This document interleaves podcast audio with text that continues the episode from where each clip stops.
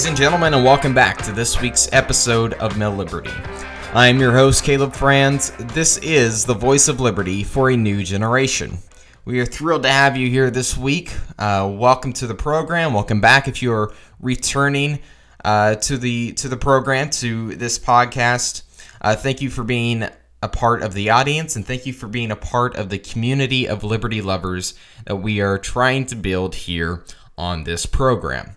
Uh, this week, we are going to have a very fun topic, and it's one that we have not had yet, um, but it is one that I care very deeply and very passionately about. We haven't had yet in the sense of, um, in, in the sense of devoting an entire episode to, um, but we have maybe touched on it here and there on, on a few different episodes, uh, specifically more the uh, the Constitution themed episodes.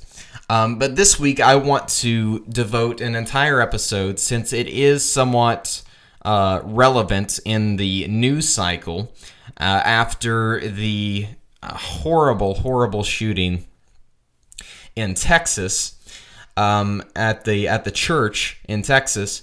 Uh, there are a lot. There's a lot of misinformation. There's a lot of um, half truths, and quite honestly, just flat out lies that are being spread about uh, about guns, about the Second Amendment, um, and why it's important to understand the the philosophy that people in power have that whenever a crisis or a tragedy occurs that that is not something that needs to go to waste and what i mean by that is at any time now, you know, the government isn't going around creating these instances, but they are very good at waiting for them to happen. They are very good for waiting to seize on the opportunity that whenever emotions are are are at their hottest and people uh, will just turn away, turn a blind eye at the Constitution. They'll turn a blind eye on their rights. They know when that time is. They this is the perfect example of what happened during 9/11 with the Patriot Act. Well, the same thing happens on both ends of the spectrum. This just happens to be one that the left does quite quite often, much more often than, than the right does when it comes comes to guns. Um, now, I think it should first be said that there is not always a political solution to every single problem, nor should there be. This is one of the greatest. This is one of the greatest um, misconceptions, and one of the most frustrating parts of, of certainly of a libertarian like myself, because I'm constantly talking about, and, and many people, not just my, not just myself, but I'm constantly trying to to make people realize that the government should be the very last result, if if any result at all. They should be the very last people that you go to, if going to them at all. Sometimes you don't go to them at all and just let things fail.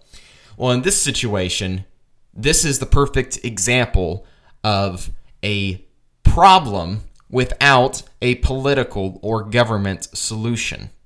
There is no piece of legislation that will end these kind of tragedies. There is no piece of legislation that will completely stop criminals, terrorists, murderers from obtaining guns or from obtaining some other means to accomplish what they wish to accomplish, their vision, their end goal.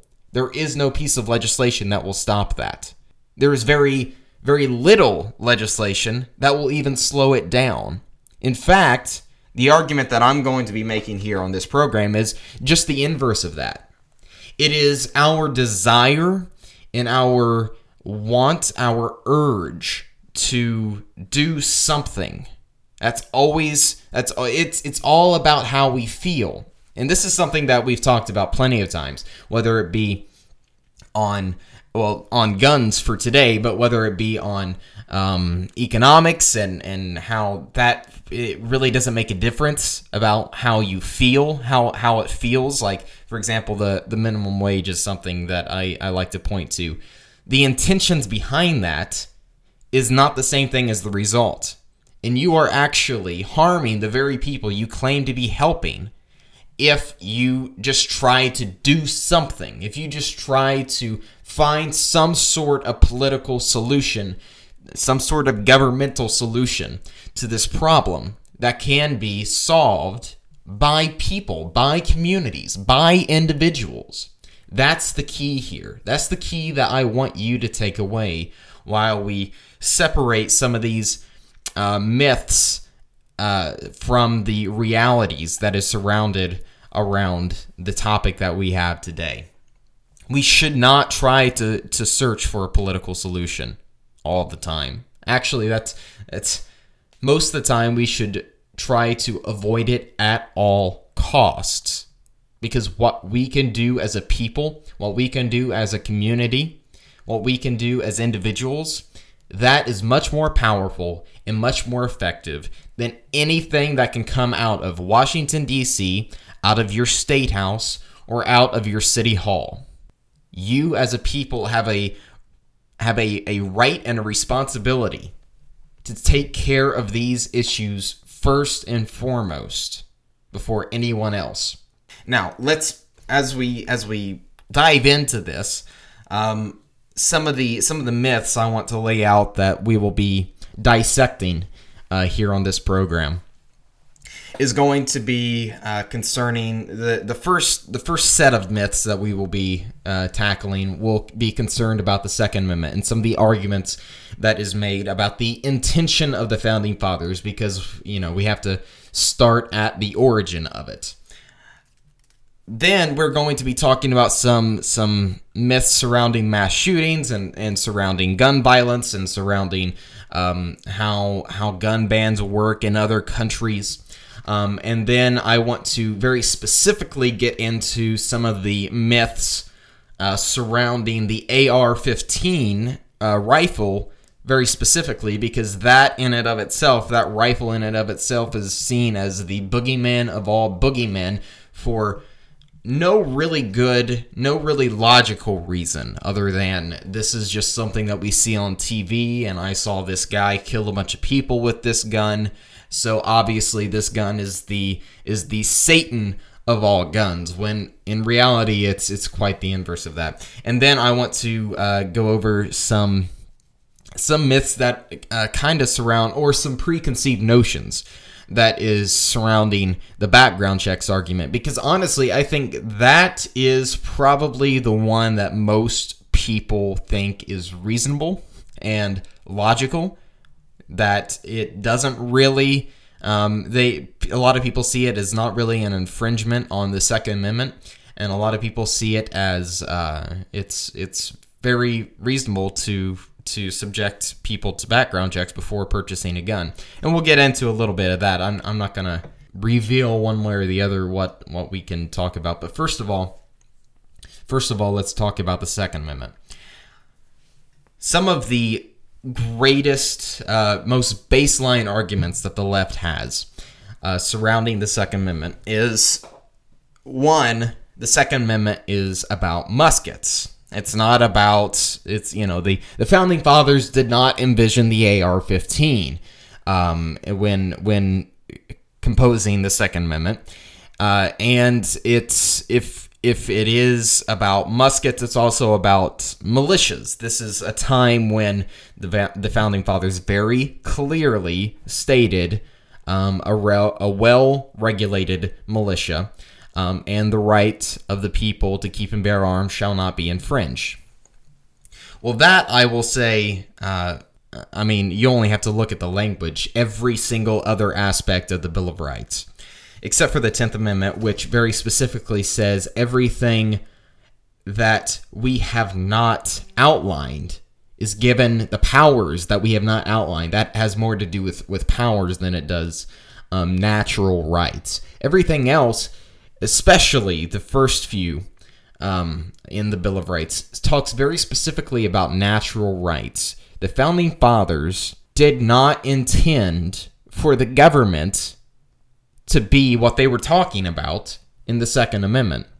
That is very clear when even when you look at uh, uh, George Mason's words surrounding the Second Amendment. He said that what is the militia? He he was trying to clarify this. The militia is the people themselves.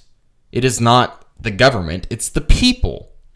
Now, today we look at the we look at this through the lens of today and the militia is obviously um, it, it's gone from what it was back in 1776 to today it's now the national guard and that i understand why they think that that doesn't make it correct as for uh, how how muskets are tied into this well there is no mention of muskets in the second amendment the second amendment was meant to dispel tyrants.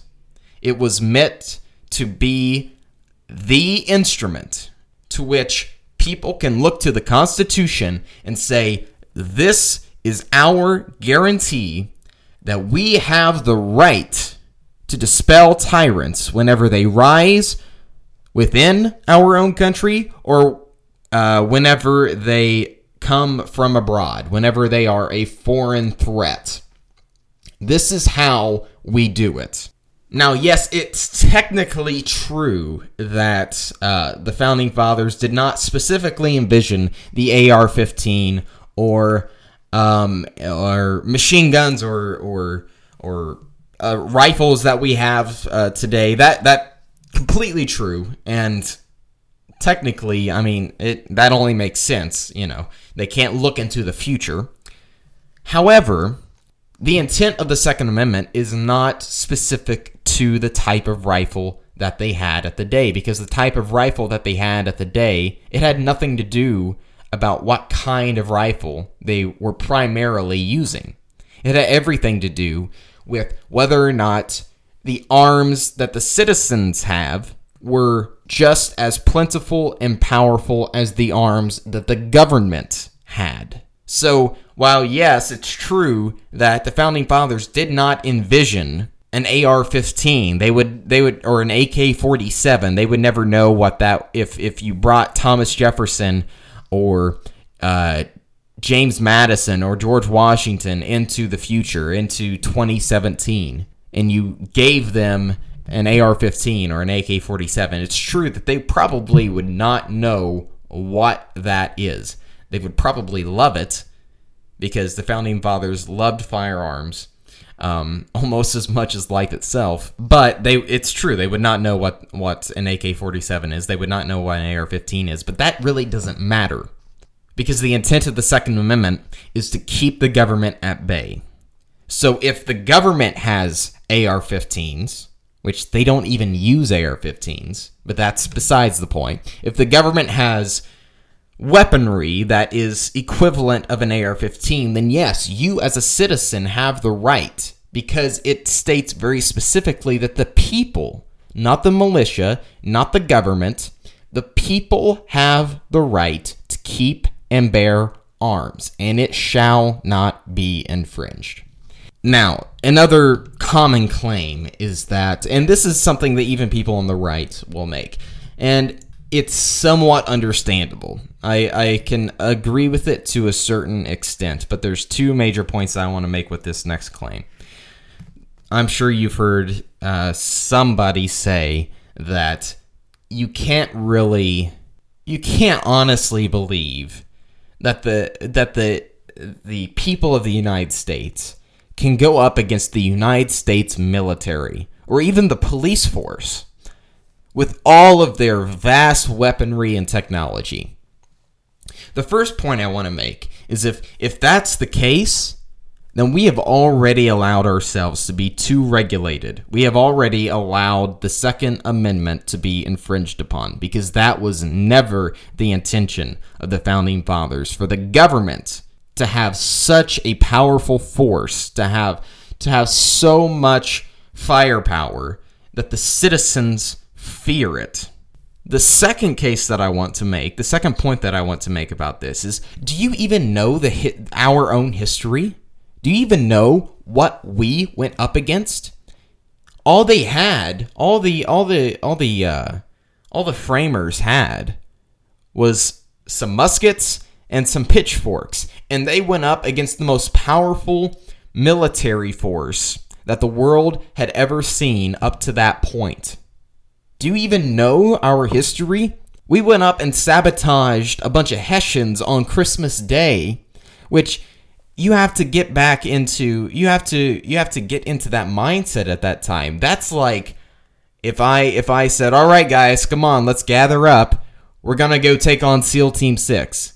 That's insanity. And they did it. And they won. Uh, guerrilla warfare has always been the nail in the coffin for for massive standing armies, for massive governments. They can't fight against it. As long as the people have a certain amount of weaponry, have, as long as they have the right to keep and bear arms, as long as it is not infringed, I'm not really worried about what the government can do. Now, they could do some pretty messed up stuff if a revolution ever occurred in the United States.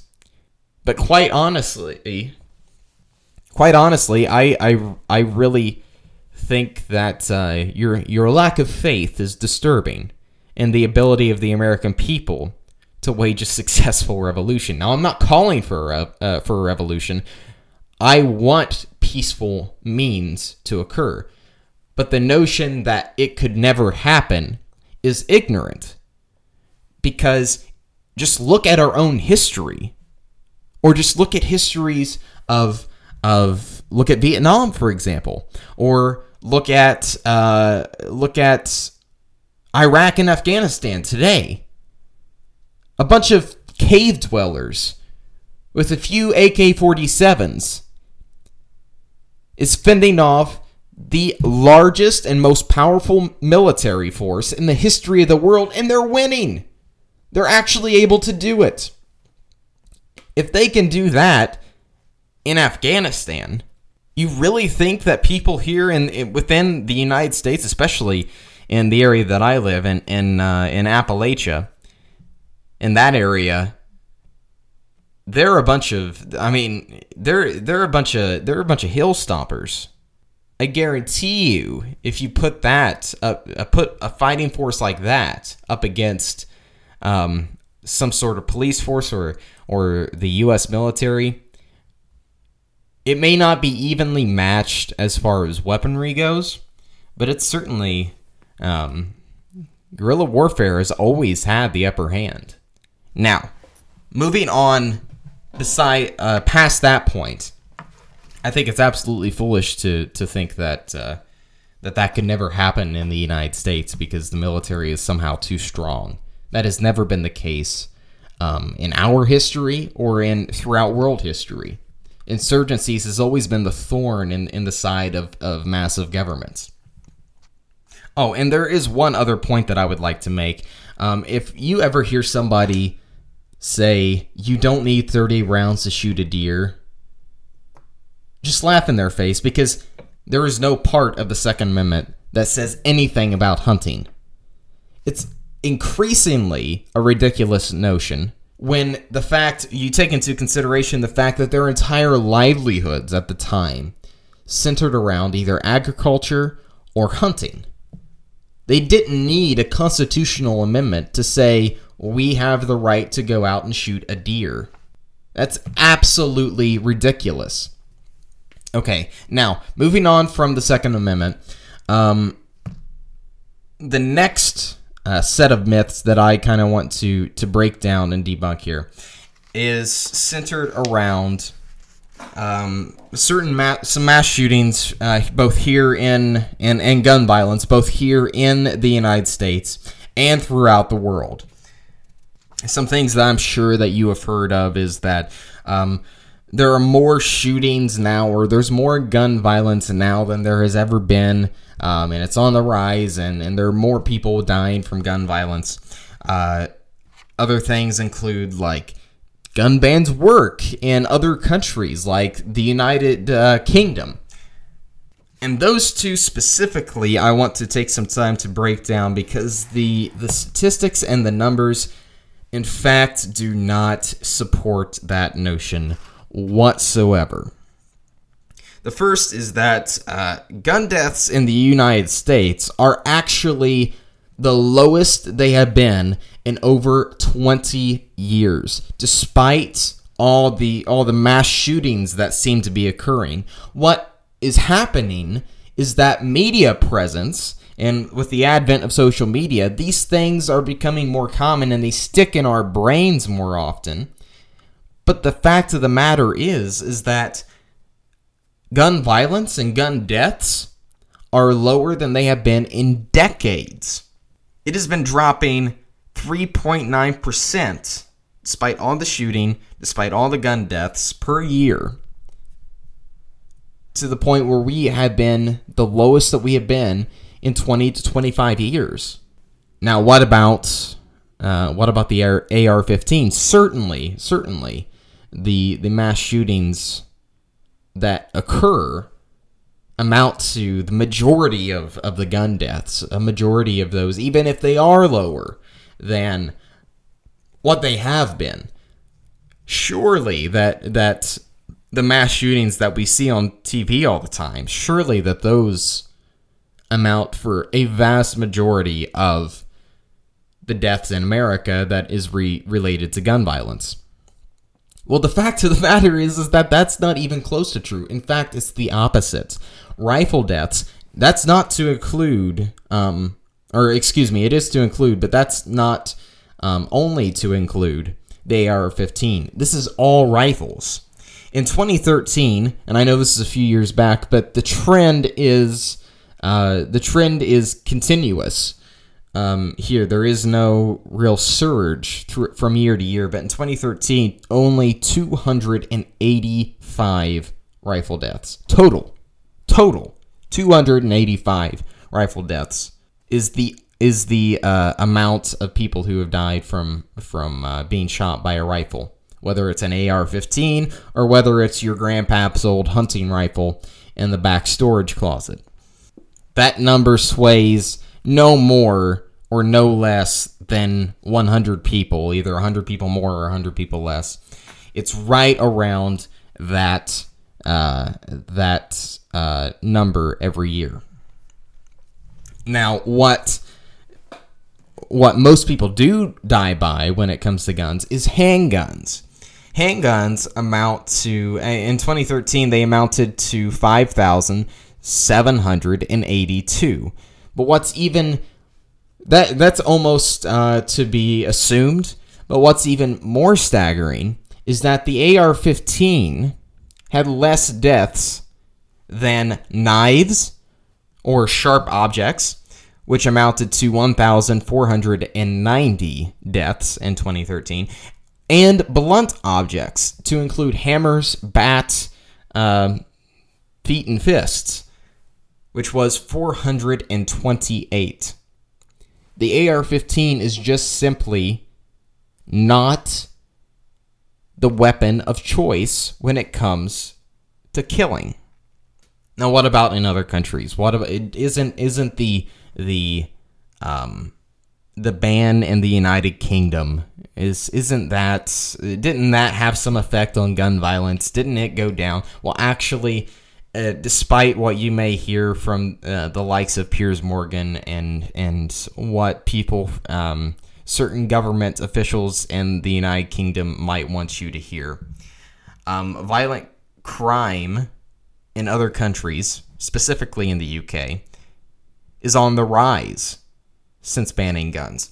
In fact, um, whenever they, they did ban guns in 1997, gun violence and homicide um, as a whole surged. And here's and here's here's the real point that I want to make when it comes to this.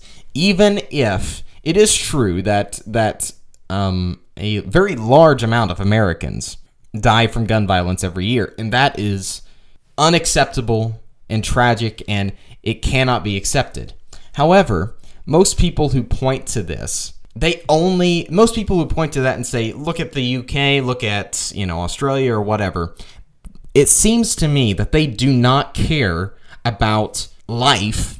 They only care about life when it's taken at the hand of a gun. Because when you look at knife killings in the UK, that is up almost 9%. Homicides in, in England and Wales is up 14%. In fact, it wasn't until after the UK banned guns in 1997 that gun violence and, and homicide in general surged to an all time high in 2002 2003, with roughly um, 1.8 people per 100,000 people being killed, which is the highest that it has ever been in the United Kingdom. Now, you have to understand that the United States is also a much larger country than these countries in Europe, and these countries in, uh, in in places like Australia and all throughout the world. The United States is one of the largest populated countries in the world, so it only makes sense that if you look at things, if you look at things just from a numbers perspective and not necessarily a percentage,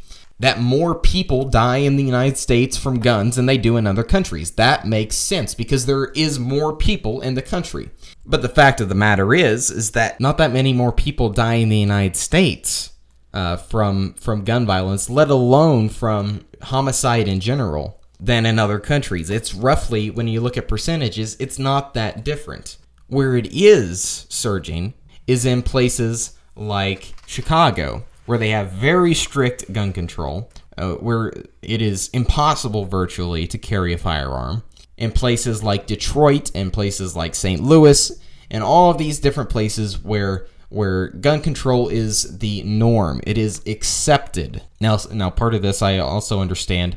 Um, the war on drugs also plays into a part of this, whereas the United States they go hand in hand, um, and that's something that we can do an entirely different episode on at some point in the future. Um, and I, I think that leads to a a massive portion of America's uh, problem with gun violence. But this is not something that's unique to America. In fact, some of the worst some of the worst mass shootings or mass uh, homicides that occur are in places other than the United States, are actually in those European countries that uh, the, those those socialist Scandinavian countries that Bernie loves to to prop up. Those are actually some of the places where some of the worst mass killings have occurred. And it's ironic that even though people like to point to the UK as this prime example of how how uh, gun control works in the United Kingdom, when you look at a place like Switzerland, who actually has it's it's the, the third highest per capita um, with with gun ownership. It's it's the third highest in the world.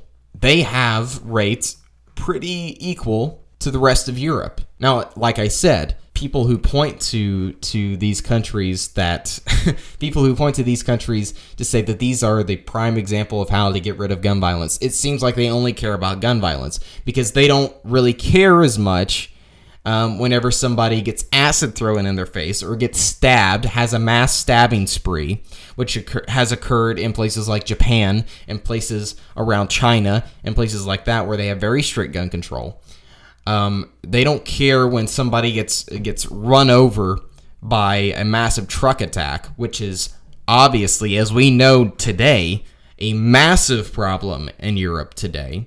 They don't have the means to defend themselves the way that we do here in America. And in fact, the places that do have the most problems in America, every single time, every mass shooting that you have uh, seen has either been in a completely legally gun free zone or a place where it is very frowned upon to carry a gun with you. For example, the uh, the the church in Texas. I'm not sure if um, there are laws in Texas like there are in Ohio against bringing firearms into a place of worship. Um, even though I'm sure that they may be very similar, but even if they aren't, it is very uh, frowned upon among society to bring a firearm into church I don't know why, because you're you're a sitting target at that point. You're a sitting duck at that point. But a lot of churches don't want it because it's the house of God, as if God uh, would prefer you to be sitting victims and sitting targets in his in his house for for a bloodbath to occur. That doesn't make a whole lot of sense to me. But they know people who are going to commit these mass shootings, people who are going to commit these mass atrocities, they know where people are not going to be armed. They're not going to go to a gun show. They're not going to go to um, an NRA convention. Even though I have my problems with the NRA, they're not going to go to some to some uh, shooting event where everyone is armed. There's in Kentucky. There's a machine gun shoot every year, or actually, it's uh, semi-annually every every half year. That I I promise you, that place will never be shot up. Ever, ever. because uh, the second that somebody tries to start shooting somebody, everyone at that event will pull their gun out and hold them down until the police arrive. Where they do occur is for example in the in the movie theater at, in Aurora, uh, Colorado back in 2012 or in the school in Newtown or in uh, the church in Texas or in uh, a, a concert in Las Vegas. Now, with with that, I truly do not believe that anything could have stopped that. He was far away, and there are some tragedies. There are even even uh, even though they would be greatly reduced if people were allowed to just carry wherever they wanted to, where it was encouraged that you would carry in these places. There are some things that simply would not have made a difference either way. Nothing would have made that difference. And that is something that we have to accept with the situation at hand in, in Las Vegas, nothing could have stopped that. I go back to my earlier point. There is not a political solution to every single problem. Some things happen and you have to just move forward. Except that we, unless you completely get rid of every single gun in the country, and that won't even stop it, unless you completely get rid of every single gun in the country, and that'll just move to cars or knives or whatever, Violence is going to happen. You have to know that. You have to accept that we live in a free uh, society for the most part. Unlike, I mean, it, it may have its, its problems, but America is more free than other places throughout the world. And that comes with risks. Some things cannot change, but most things can be changed. Now, moving on from the from the uh, from the shooting aspects, I want to touch on some things about the AR-15 Smiths uh, specifically. The first, I'm sure you all have heard of this one. The first uh, thing I want to point out is that the AR-15 stands for assault rifle. Obviously, we should ban assault rifles. It's in its name, as it's designated to be a killing machine.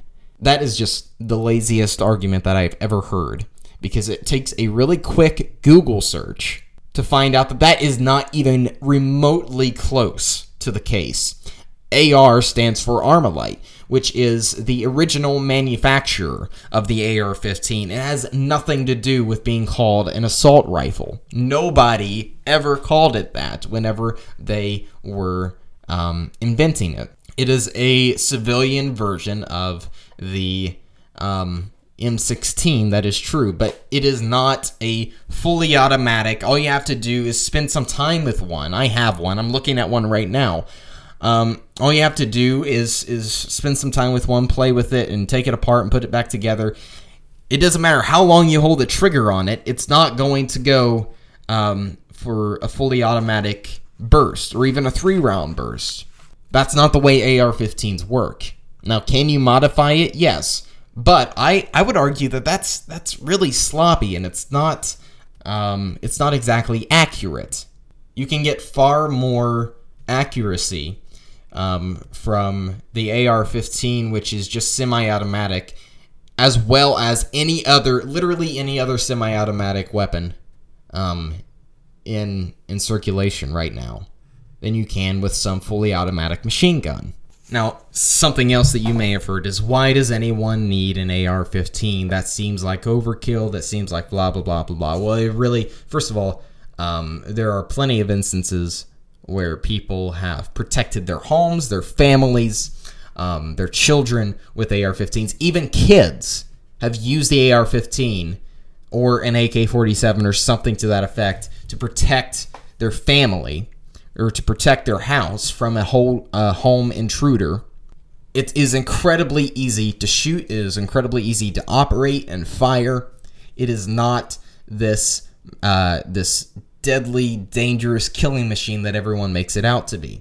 Why people need an AR 15, really, it's none of your business why somebody chooses to use an AR 15 to protect themselves. I think it is very uh, quick and accurate. It doesn't take you, it's not going to take you like forever to load it up. It's quick and ready to go. It's a great home defense weapon, and it is a lot of fun to shoot.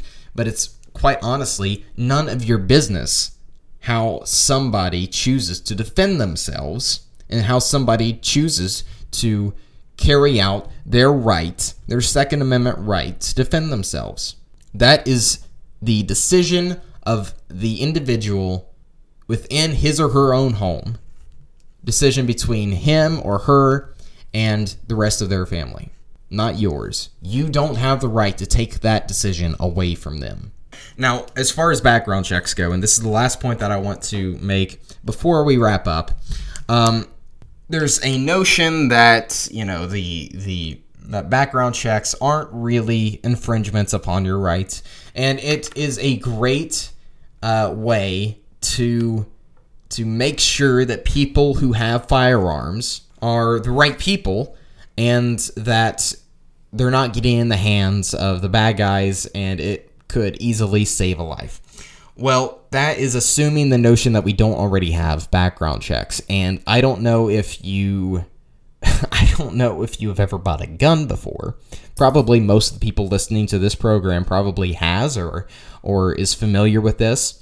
But you can't really purchase a firearm without going through a background check unless you just purchase it from your cousin or your your uncle or something like that. In which case, I don't I don't know any government intervention that could that could exactly stop that from happening. But in a legal uh, setting where you're buying a firearm from a gun store, you do have to go through a federal FBI background check. The notion that any more background checks will stop anything that we are seeing is just foolish because, one, most of the um, offenders, most of the shooters that have used um, a firearm to to go out and and have a mass shooting, most of them don't have a history. So they would have passed a background check. In the case of the Texas shooter, this is actually a great example of why, before asking for more background checks, why don't we just simply um, enforce the laws that we already have on the books? Because that was a complete breakdown. If you want more background checks, just look at the the Texas shooter, and that's a perfect um, example of saying let's fix what we have first before trying to add more on the books because that was a complete breakdown from the Air Force to the FBI because they never uh, reported on this guy. He should have never gotten a firearm in the first place. He should have never passed a background check, but he did. Having more background checks will only make the wait time for those uh, legal law abiding citizens even longer. And the longer it takes for somebody to get a firearm who is the right person who should be getting firearms, the worse it is. I am much more concerned about people who should have firearms that aren't getting them than people who shouldn't uh, have firearms that are getting them. Because if you have a firearm, you have a means to defend yourself against somebody who might also have one that is not the right guy. I carry everywhere I go because I mean it's it's the same reason and this is something I, I mentioned a few weeks ago or a week ago or so. It's the same reason that I, I wear a seatbelt because I can't control. I could be doing everything correctly, but I can't control the people around me. Whether it's a driver or um, somebody else who might have a gun. The best way, it's an insurance policy, essentially. It's a life insurance policy to ensure that my life is protected. Because the only person who can completely ensure that you are doing everything right, that you have your life in your own hands. It's not the police. You can't count on the police. You cannot count on the police to protect you in every single situation. You can't count on your family. You can only count on yourself. If you're putting your life in somebody else's hands, you are putting yourself in a very dangerous and unnecessary situation. I strongly encourage anyone and everyone listening to this to go out and get themselves a, a firearm, get themselves a concealed carry, because your life is important and you are the only person who can ensure its safety.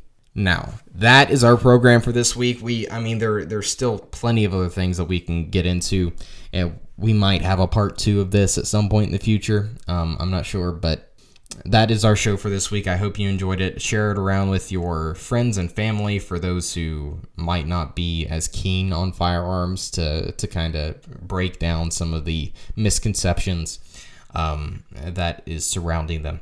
A few programming notes. Next week, we will not be having a program because it is Thanksgiving next week. Um, so I am not going to do a show on Thanksgiving. I'm sorry, but we probably will share last year's episode around Thanksgiving because it, it, it is a Thanksgiving theme that I think is really important. Um, the week after that, we will be having Matt Wright of the Muddy Waters of Freedom. And last week, I just realized that I never gave a, a date on when they're having their one year anniversary uh, show that I'll be going down to, to Florida for. And that will be on December 2nd around 2 p.m. Um, and uh, any any more information, just go to their website at the muddywatersoffreedom.com. I believe I may be getting that wrong, but I'll I'll try to um, I'll try to put in the show notes if if it is wrong. Um, after that, we're going to have a very fun episode that I have been waiting to do for a very long time because we will be uh, I'll I'll be having uh, Stephen Kent of uh, Young Voices Advocates, and he's the the public relations manager there, and we will be talking about Star Wars to um, to commemorate the new movie that's coming out, and it's something that I, if it goes well, which I foresee that it will, it's something that I want to uh, try to do every time there's there's a Star Wars movie that comes out and such. So we're going to be talking about libertarian themes of Star Wars and previewing uh, the movie and some thoughts that we have there too. And then there is only four episodes left this this uh, this year. So be sure to share these episodes with your friends and family. Um, and then also the last thing i want to to point out is that if you haven't listened to the bigger picture yet it's another show that uh, comes out on fridays my show comes out on thursdays the bigger picture on outset network is a is a history show that we do here that we're telling the stories that are um, lesser known or maybe uh, well known, but from a different perspective or a different angle. Um, and this Friday, on I believe it is the 17th, yes, uh, Friday the 17th, is our season finale of that program, and I will be hosting this week's episode of it. So um, please be sure to tune into that and um, and share it around. It's it's a really great program. That it's really one of my favorite new programs that we have here on the network.